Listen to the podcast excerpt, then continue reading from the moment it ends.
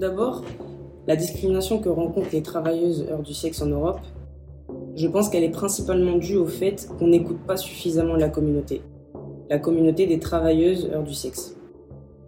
Les autorités parlent de nous réinsérer dans la société, comme si nous étions des criminels, comme si on ne participait pas déjà à la société à travers notre travail, notre économie, comme si nos enfants n'allaient pas à l'école, comme si nos parents n'avaient pas eux aussi besoin de soins.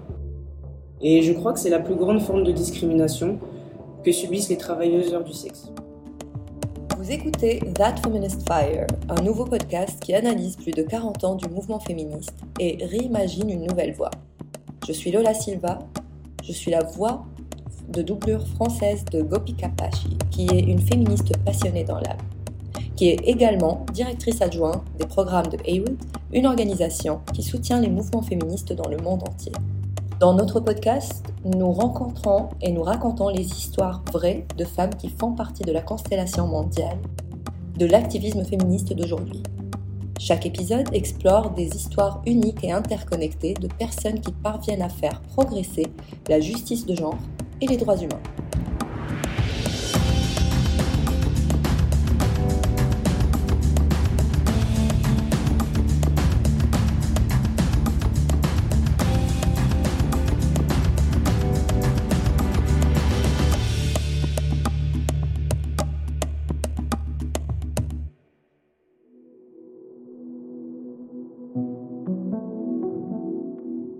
De notre saison et dans cet épisode, nous écouterons deux activistes exceptionnels qui travaillent pour faire avancer les droits des travailleuses et travailleurs du sexe en Asie du Sud-Est et en Europe.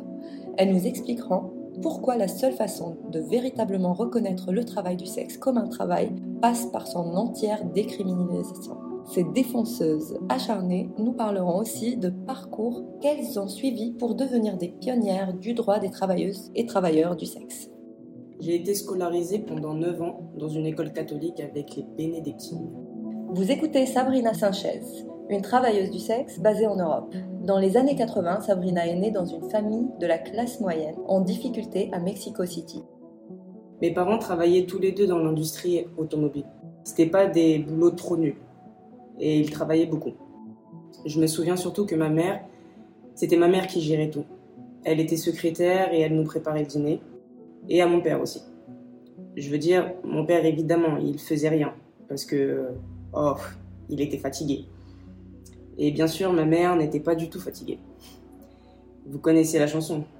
Et malheureusement, ma famille n'était pas différente des autres. Et évidemment, au fond de moi, ben, j'ai toujours eu l'impression de ne pas être comme les autres. J'ai toujours eu conscience qu'il se passait quelque chose. Ma condition de trans à ce moment-là, n'était pas si évidente. Je sentais que j'étais différente, mais je ne savais pas en quoi, parce qu'à l'école, on ne parlait pas de ces choses-là. Rien. Et quand on sait comment les gens parlent des personnes trans, des femmes trans en particulier, on n'en parle pas publiquement. On ne se fait pas trop remarquer. Non, on a plutôt envie de se cacher jusqu'au jour où on ne peut plus. Sabrina entendait aussi souvent des remarques avilissantes sur les travailleurs et travailleuses du sexe.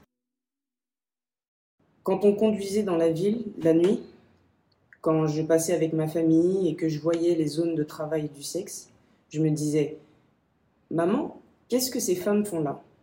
Et bien sûr, tu te rends compte que c'est le pire métier que quelqu'un puisse faire. Et après ça, tu sais, la société stigmatise certains corps. C'est comme quand j'ai grandi et bah, j'ai su qui j'étais et j'ai réalisé qui j'étais. Et c'est là que ma transition dans l'identité de genre, dans l'expression de mon genre, a commencé de mon côté. Moi aussi, je stigmatisais à ma manière.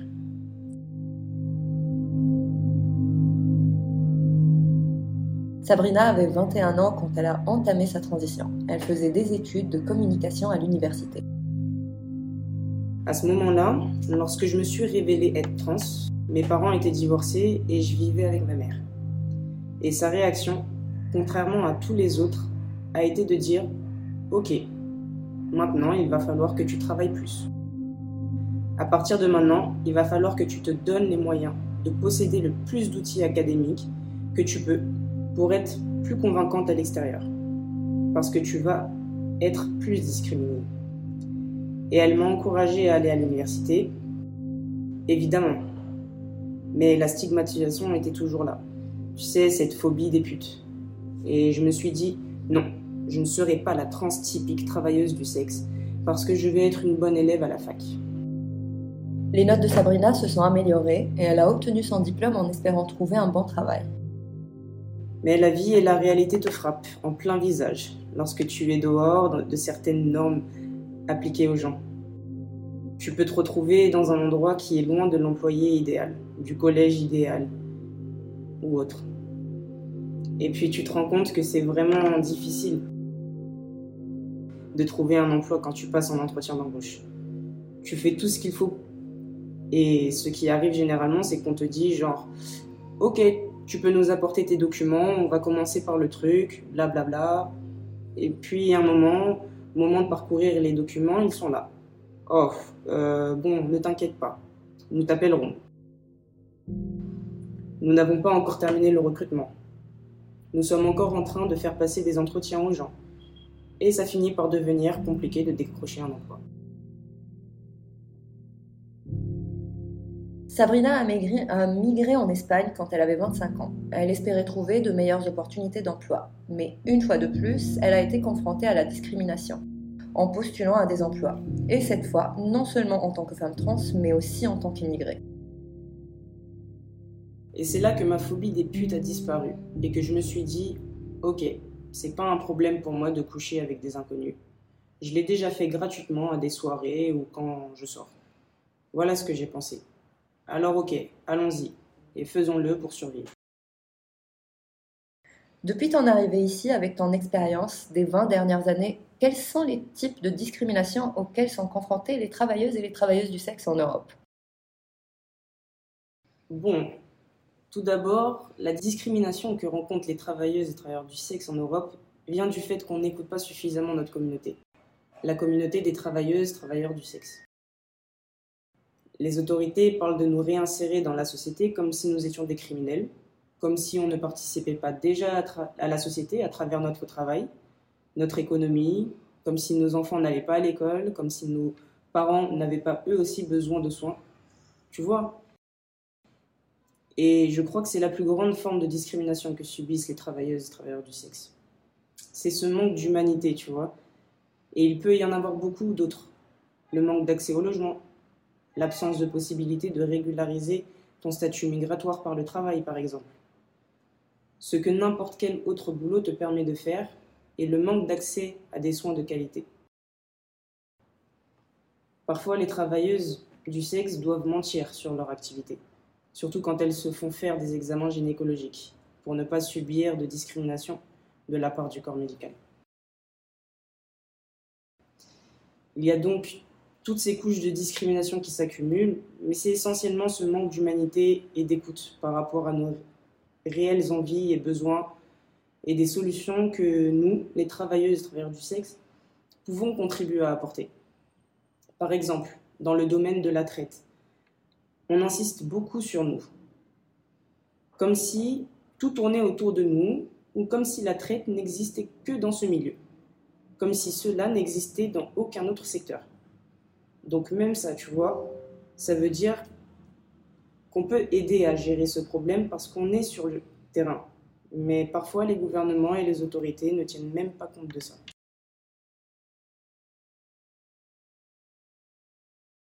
Peu de temps après que Sabrina se soit lancée dans le travail du sexe, elle a commencé à échanger avec d'autres travailleuses et travailleurs du sexe à propos des difficultés qui, et ils, rencontraient.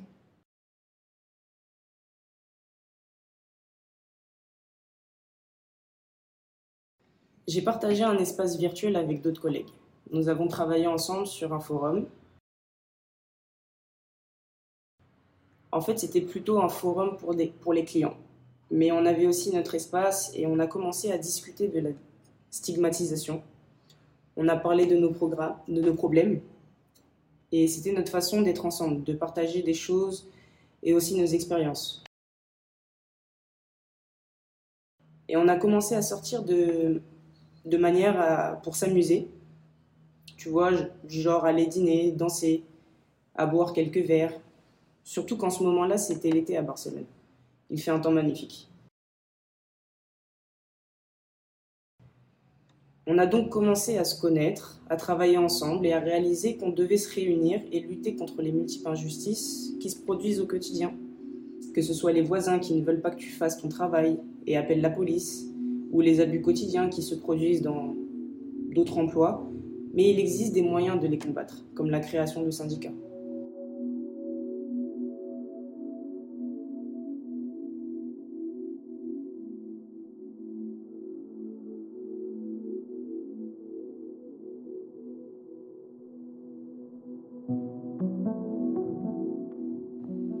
les collègues de Sabrina ont formé APROSEX, une organisation axée sur la normalisation du travail du sexe et la défense des droits des travailleuses et du travailleur du sexe. J'ai rejoint le mouvement plus tard, aussi à cause d'une situation personnelle, et je me suis dit, ok, je vais être transparente à ce sujet et je ne vais plus cacher que je suis une travailleuse du sexe. Et si je dois devenir public, cela deviendra public. Nous devons le faire parce que personne ne montre son visage. Les médias présentent toujours les gens le visage flouté et la voix modifiée. Et c'est encore plus effrayant. Je me suis dit, il est peut-être temps que je sois transparente à ce sujet. J'ai fait ce que je, sentais pouvoir faire. C'était ma contribution dans cette grande lutte. Après avoir rejoint APROSEX, Sabrina a cofondé Otras, la première organisation de travailleuses et travailleurs du sexe indiquée en Espagne. Aujourd'hui, elle travaille comme coordinatrice de l'Alliance européenne pour les droits des travailleuses du sexe. Sabrina continue de militer pour que les travailleuses et travailleurs du sexe soient traités comme n'importe quel autre travail. Nous nous sommes lancés dans le travail du sexe parce que certains d'entre nous n'avaient pas d'autre choix pour survivre. Et puis, quelques-unes ont décidé de rester parce qu'elles se sont aussi épanouies grâce au travail du sexe et ont réalisé que c'était un service comme un autre, avec ses particularités. Mais si j'avais des avantages ou si je pouvais en avoir, comme la sécurité sociale et une retraite, les conditions de ce travail seraient moins horribles. Le problème est que dans un contexte criminalisé, nous n'avons pas d'option où aller. Tout comme Sabrina, Katie Wynne et a eu recours au travail du sexe, par nécessité. Notre famille a connu une crise financière. Il a fallu que je la soutienne économiquement. En 2000, Katie a commencé à se prostituer pour pouvoir payer l'école à ses trois sœurs. À l'époque, le travail du sexe était encore plus stigmatisé qu'aujourd'hui. Les travailleuses hors du sexe ne parlent pas de leur travail ni de problèmes qu'elles rencontrent Personne ne parle au Myanmar à cause de stigmatisation et discrimination traditionnelle, culturelle et sociale. Du coup, j'ai été la seule et première personne à parler du travail du sexe. Je me suis identifiée comme travailleuse du sexe et puis j'ai aussi commencé à parler de problématiques autour de travailleuses hors du sexe, de la stigmatisation et discrimination qu'ils subissent au sein de leur famille, de la société ou qu'ils trouvent au quotidien. À cause de cette stigmatisation, de nombreux et nombreuses travailleuses et travailleurs du sexe du Myanmar ne sont pas conscientes et conscients des risques de VIH associés à leur travail. Kaiti a voulu faire quelque chose pour informer sa communauté. Elle a commencé à travailler comme père éducatrice dans une organisation internationale de prévention du VIH. À l'époque, de nombreuses travailleuses et heures du sexe n'avaient aucune connaissance de VIH, des droits humains, de l'accès aux services de santé. Moi, je m'intéressais. Je me suis dit que je devais transmettre mon savoir à mes pères ou à mes amis. Alors, quand je travaillais en boîte de nuit, je parlais de VIH à mes collègues, à mes amis, à mes pères, et nous avons échangé sur ce qu'ils savaient à l'accès aux services de santé. Mais Kaiti a été victime de discrimination, et cela même au sein de l'organisation pour laquelle elle travaillait. J'ai décroché une promotion pour gérer la communication interpersonnelle. J'étais l'une des premières travailleuses de sexe à avoir été promue à ces postes dans l'organisation internationale. Mes années, ce n'étaient pas de travailleuses du sexe, elles étaient qualifiées, c'était des personnes instruites. Elles m'ont dit que j'étais une travailleuse du sexe et que je n'aurais pas dû obtenir ces postes au même niveau qu'elles. C'est comme ça que j'ai été discriminée par mes collègues. Elles disaient qu'elles travaillaient avec les travailleuses du sexe, qu'elles aidaient la communauté de travailleuses heures du sexe, mais dans la pratique, ce n'est pas ce que j'ai expérimenté. Désireuse de créer une organisation incluant les travailleuses et travailleurs du sexe, Kaiti a fondé l'association AIDS Myanmar en 2007. AMA fournit des services de santé et un soutien parajuridique aux travailleuses et travailleurs du sexe. Et c'est le seul réseau du Myanmar dirigé à 100% par des travailleuses et travailleurs du sexe. Kaiti est fière de son approche ascendante.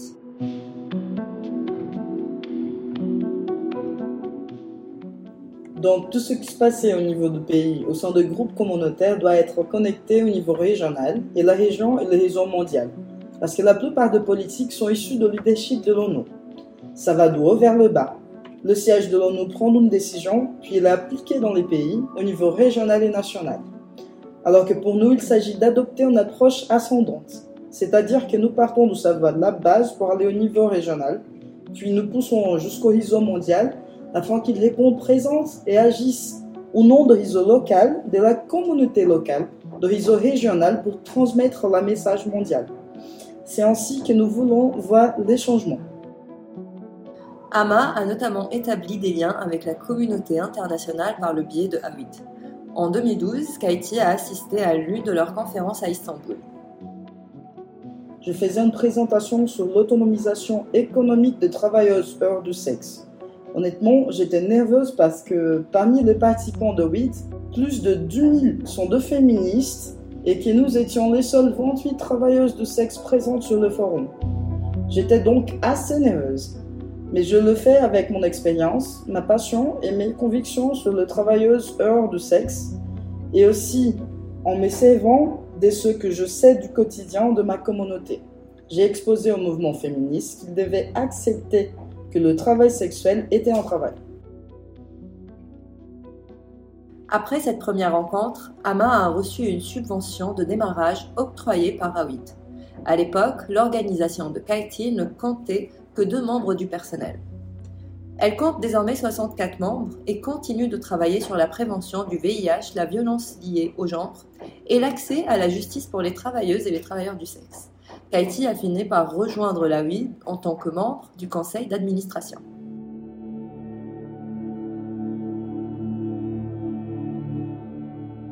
C'est très excitant car je suis issue du milieu de travailleuses heures du sexe et de la prévention de VIH pour le droit des femmes ni du milieu politique. Mais j'ai bien appris. Je dirais que je suis une bonne élève. J'ai appris des différents membres du conseil d'administration, je vu comment ils travaillent et comment je pouvais travailler au du mouvement de travailleuses heures du sexe pour transmettre cette expérience. Cela m'a permis d'impliquer le mouvement pour le droit des femmes. C'est ce que j'ai appris en tant que membre du conseil d'administration de AWIT. Et c'est une partie de l'expérience que je peux aussi appliquer au mouvement de travailleuses heures du sexe. Et même si je ne suis plus membre du conseil d'administration, je reste en contact avec les et j'ai continué à travailler avec les mouvements de droits des femmes dans la région et dans les pays autant que possible. Quel est le changement de politique le plus puissant qui, s'il était promulgué, profiterait aux travailleuses et travailleurs du sexe? D'après toi, euh, quelle est la chose qui ferait vraiment évoluer le débat sur les travailleuses du sexe?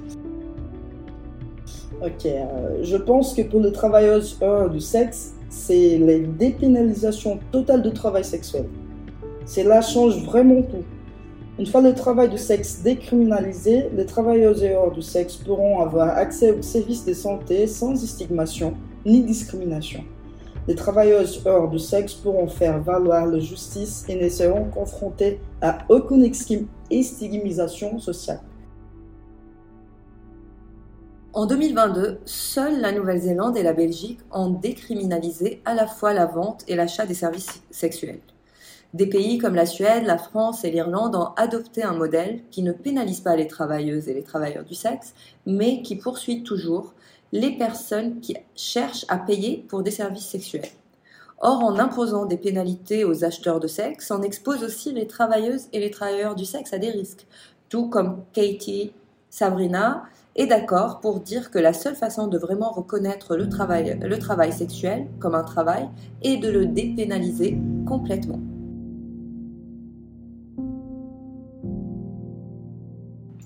Bien sûr, nous devons gagner de l'argent. Lorsque les clients sont criminalisés, ils ne viennent plus. Alors, ceux qui viennent sont des personnes de la pire espèce. Quand nous avons le choix, nous ne, les prenons pas. On se dit, ok, j'ai assez d'aide financière pour éviter ces clients-là. Et on ne se retrouve pas à devoir se battre pour quelques centimes. Si le criminel est un client, eh bien, il faut en quelque sorte surveiller le ou la travailleuse du sexe pour faire respecter la loi. Et donc, en quoi cela est-il les travailleuses du sexe? En rien, tu vois.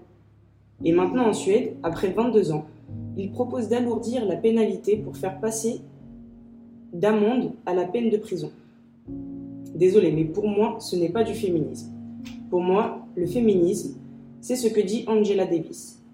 Pas de prison, ne donnez plus de pouvoir à la prison, et mettre en prison des gens pourquoi Pour avoir obtenu un service sexuel? Un acte sexuel consenti avec un autre adulte? Cette personne est-elle vraiment censée être criminelle? Quel est l'intérêt?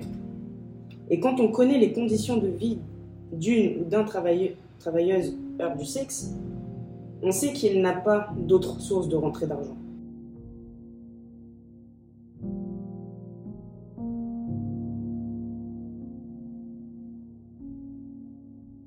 La décriminalisation totale lèverait les sanctions pénales concernant l'achat ou la vente d'actes sexuels.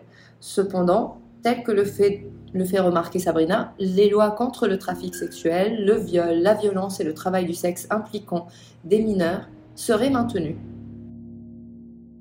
Quand on parle de décriminalisation, ça ne veut pas dire que tout le monde fera ce qu'il veut, qu'il n'y aura aucune réglementation, que ça va être la jungle. Et l'erreur est de penser que la dépénalisation autorisera des actes qui sont déjà considérés comme des délits ou des crimes. Tu vois, le trafic sexuel, c'est déjà un crime. Les mineurs qui font ça, c'est déjà un crime. Et nous voulons que ça le reste. Alors oui, nous sommes d'accord sur ce point, mais nous ne sommes pas d'accord pour que vous criminalisiez la personne qui achète nos services. Pourquoi ce serait différent, par exemple, pour les personnes qui achètent des fraises? On sait qu'en Espagne, il y a eu des cas de traite humaine avec des conditions de travail vraiment terribles et presque des cas d'esclavage dans les exploitations de fraises. Mais personne n'a jamais dit non, nous allons retrouver chaque personne qui va au supermarché et achète des fraises. Il faut les trouver. Ça semble ridicule, c'est la même chose. Donc, ce que nous, on veut, c'est que tous les aspects que nous rejetons de la transaction commerciale entre adultes soient criminalisés.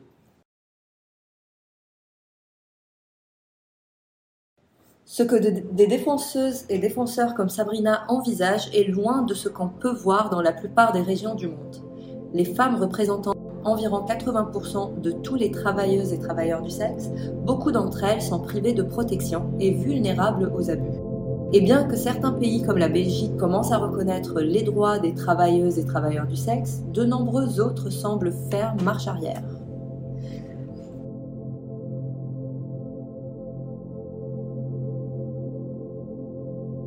Quel est, selon toi, le plus grand défi de ton activisme en ce moment? Le plus grand défi que je vois, aussi en tant que femme trans, c'est vraiment ce retour de bâton du conservatisme auquel nous sommes confrontés. Ce retour à une époque simple où nous n'avions pas besoin de travailler avec des pronoms. Et bien sûr, cela se mélange aux réactions de rejet vis-à-vis -vis des trans et à la rhétorique anti-travail du sexe car elle se mélange toujours avec à quelque chose qui, suscite la peur chez les gens, tu vois. Le travail du sexe, le trafic et la traite des enfants. Des choses horribles qui arrivent, bien sûr. Mais ce n'est pas la chose la plus commune. Il y a des cas extrêmes et, ces cas extrêmes se produisent à cause de la façon dont dont on traite les travailleuses hors du sexe et la façon dont c'est réglementé ou criminalisé. Ce n'est pas le travail en lui-même ou l'acte en lui-même qui est violent ou nuisible ou autre. C'est la façon dont nous les traitons. Étant donné ton propre succès et le pouvoir et le fait d'unir les travailleuses et travailleuses du sexe et de faire ce genre de travail, qu'est-ce qui t'enthousiasme? Qu'est-ce qui te stimule dans l'activisme des travailleuses et des travailleurs du sexe aujourd'hui? Eh bien, c'est difficile d'être optimiste ces temps-ci, mais en Belgique, en ce moment, ils sont en train de changer leur point de vue sur le travail du sexe. Ils ont réalisé que nous ne pouvons pas être protégés comme nous le sommes actuellement, ni totalement décriminalisés ni pris en compte dans des conditions de travail acceptables. Donc cela donne aussi un peu d'espoir. Cela me donne aussi l'espoir que la grande majorité des gens comprennent en quelque sorte que nous faisons partie de la société et que nous avons besoin d'une certaine réglementation, d'une certaine protection comme tout le monde, comme si nous ne demandions rien de différent, comme tout le monde l'a déjà obtenu il y a 100 ans. Et nous, nous cherchons encore à y parvenir. Entendre Sabrina et Katie a définitivement embrasé mon feu féministe et j'espère qu'il en va de même pour vous. Si vous avez aimé cet épisode, n'oubliez pas de vous abonner à That Feminist Fire pour ne pas manquer de nouveaux épisodes. N'oubliez pas non plus de nous donner une note et de nous laisser une critique ou que vous dénichiez vos podcasts.